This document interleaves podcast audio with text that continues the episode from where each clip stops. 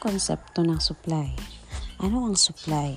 Ang supply ay tumutukoy sa dami ng produkto o serbisyo na handa at kaya pagbili ng mga producer sa iba't ibang presyo sa isang takdang panahon. Mayroong batas ng supply.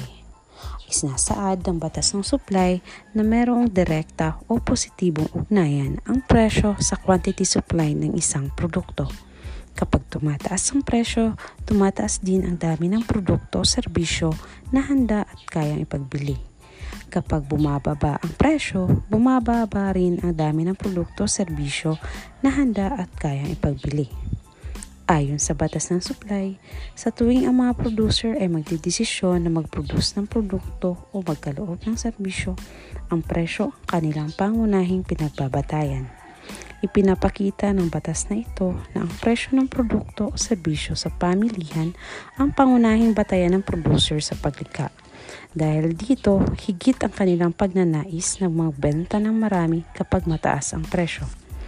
Merong mga salik na nakakaapekto sa supply maliban sa presyo. Una dito ang pagbabago sa teknolohiya.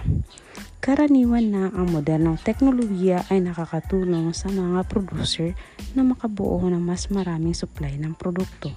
Dahil dito, maaaring bumaba ang halaga ng produksyon na lalong hinihikayat sa mga producer na dagdagan ang kanilang supply. Ikalawa, pagbabago sa halaga ng mga salik produksyon.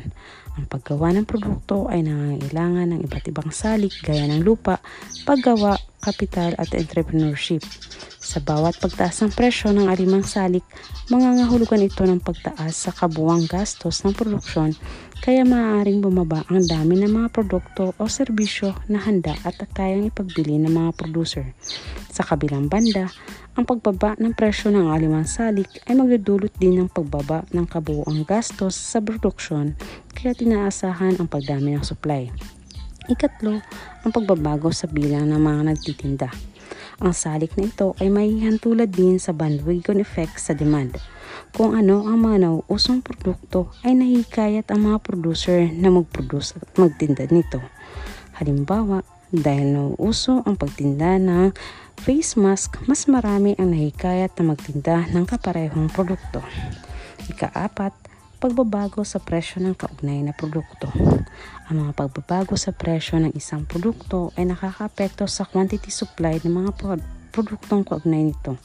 Halimbawa, ang magsasaka ay nagtatanim ng palay at mais.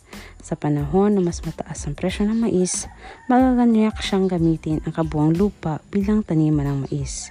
Ito ay magdudulot ng pagbaba sa supply ng bigas at pagtaas ng supply ng mais.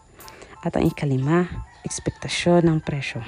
Kung inaasahan ng mga producer na tataas ang presyo ng kanilang produkto, sa madaling panahon, may mga magtatago ng produkto upang maibenta ito sa mas mataas na presyo sa hinaharap. Ang kondisyong ito ay tinatawag na hoarding na nagbubunga ng pagbaba ng supply sa pamilihan. Yun lamang. Maraming salamat.